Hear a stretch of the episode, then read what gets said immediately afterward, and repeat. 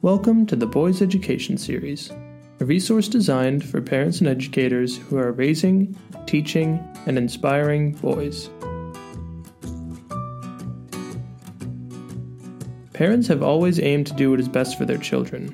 Yet unfortunately, today's parents are being bombarded with pressures to do more than ever for their children.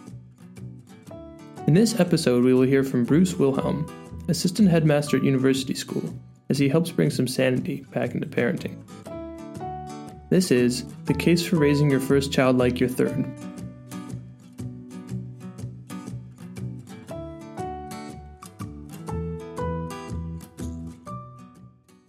I'm the father of three boys, and around the time my youngest was five, an interesting thought began to develop. My wife Tracy and I had started to notice that we were raising our third child very differently than our other two, ages 12 and 14 at the time. We were much more relaxed in bringing up our third, as much of the intensity, fear, and questioning was gone. Honestly, and our third son has pointed this out to us on numerous occasions, we also didn't take as many pictures of him. And those calendars or memory books where we had religiously marked the first smile, or the first step, or the first full sentence spoken for the first two boys was either empty or non existent. We didn't love him any less than his brothers, but we didn't feel that same pressure to do some of those features. We had license not to worry about them. After talking it over with friends in the same stage of life, I began to create notes for what someday will become a book. The hope was that I could, in some small way, help parents to realize that they didn't have to be perfect, that there was no panacea for all that comes at you during these years, and that mostly parenting was meant to be joyful and fun. I also knew that children would most likely benefit from a little less intervention from the adults in their lives.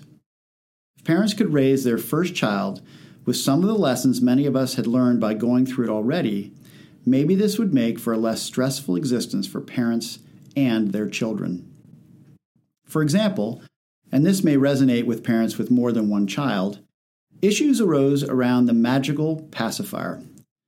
When child number one would drop his pacifier on the ground when he was little, we would often have brought another with us to pop into his mouth just in case this happened. It absolutely needed to be sterile. We would then take the one that had been dirtied and have it sit in boiling water before we could rightfully give it back to our son. When the same situation occurred with our second child, we might have sterilized it, but with our third, we simply wiped the pacifier on our pants and stuck her back in. I don't remember there being any increase in sickness as a result. The intensity and fear dissipated the more we became experienced at this important calling. I want to stress the things that one should be focused on, such as the importance of play with your child, the power of family routines and traditions. We still celebrate baseball's opening day with hot dogs, pretzels, and Cracker Jacks, and a recognition that each child is unique and different. Here are four things to consider. Love your child, but don't be in love with your child. This seems like a subtle difference, but it isn't. If the mood of your day depends entirely on your children, they will sense this and feel smothered. They actually might take advantage of this for their own benefit. It's important to show them you love them, but that you also have your own interesting things going on in your life. Don't make it all about them. Secondly, model that being an adult can and should be fun. You want your children to look forward to ultimately becoming an adult. You don't want them thinking adults are only stressed out and focused on their children. I'm baffled when I hear parents of college age students share that they know their child has a big test that day. That does not seem healthy to me for any party. Thirdly, how much did your mom know about what you were doing in fifth grade at school? I've asked dozens of parents over the years this question. The answer has typically been nothing. I then follow up by asking, was that a good thing or a bad thing? 100% of adults say that it was a good, or more often, a great thing. So, why has this changed so drastically? Why do we need to know everything that's going on all the time? And lastly, and most importantly, what you do and how you do it is the single most important lesson. Words are just words to children if the action does not follow the words. This is especially true of fairness based teenagers. We've all known this since we were very young, yet many adults have forgotten how important it is to do what you say. I'll never forget when my father refused to get a children's movie ticket for my really small brother when he was just a couple of months too old to qualify for it. While we were in line for the tickets, my older brother said, Dad, they will never know, and you can save a couple of bucks. Dad said very firmly, No, it's just not the right thing to do.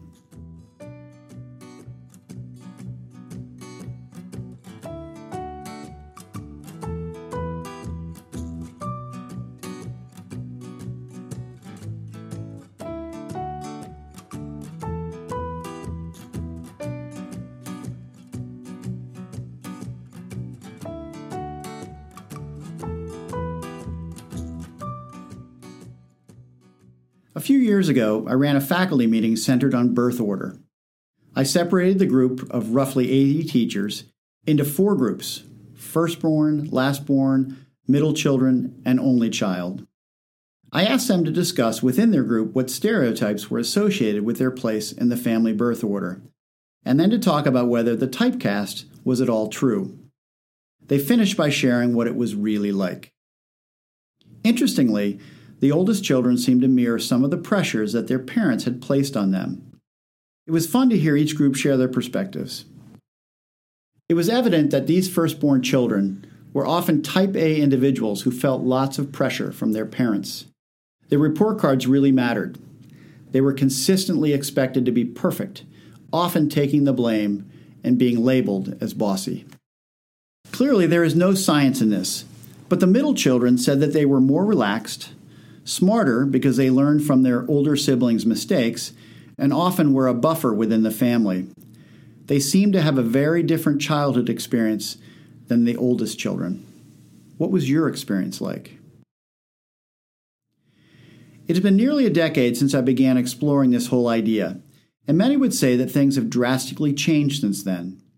The iPhone did not exist, and social media, which seems to be the center of too many adults and students' lives, was not wreaking havoc on the family structure and ethos. There are new, different pressures. 24 hour news cycles were not a focus, and the world was not constantly characterized as a place centered on violence and fear. In the book The Collapse of Parenting, Dr. Leonard Sax categorizes this culture as toxic. He suggests that we have forgotten how important it is to teach our children the importance of having respect for adults and as a result, the messages that children are getting about adulthood and parenting is neither healthy nor grounded in admiration and appreciation. He highlights that children are not born as gentlemen or ladies, they must be taught to be this way. From Sax's book The most popular TV shows of the 1960s through the 1980s consistently depicted the parent as a reliable and trusted guide of the child. It was true of The Andy Griffith Show in the 1960s.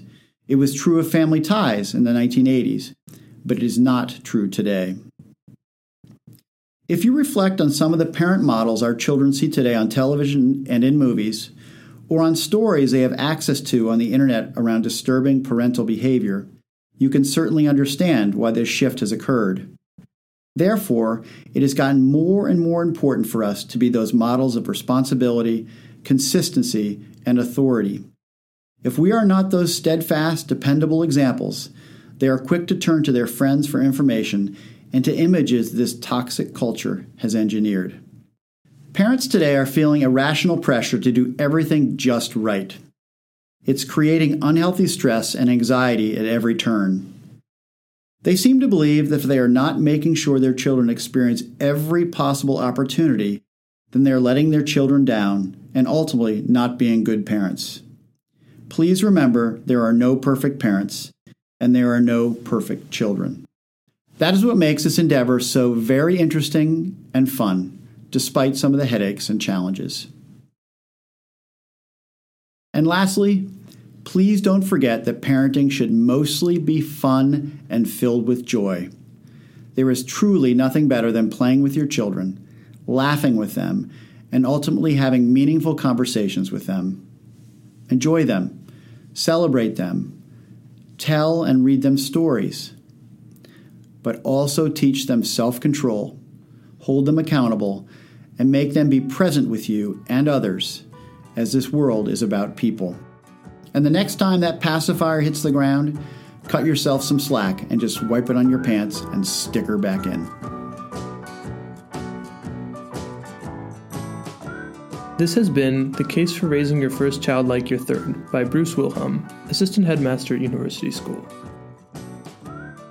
The Boys Education series is a production of University School, an all boys independent school for junior kindergarten to grade 12, located in wonderful Northeast Ohio.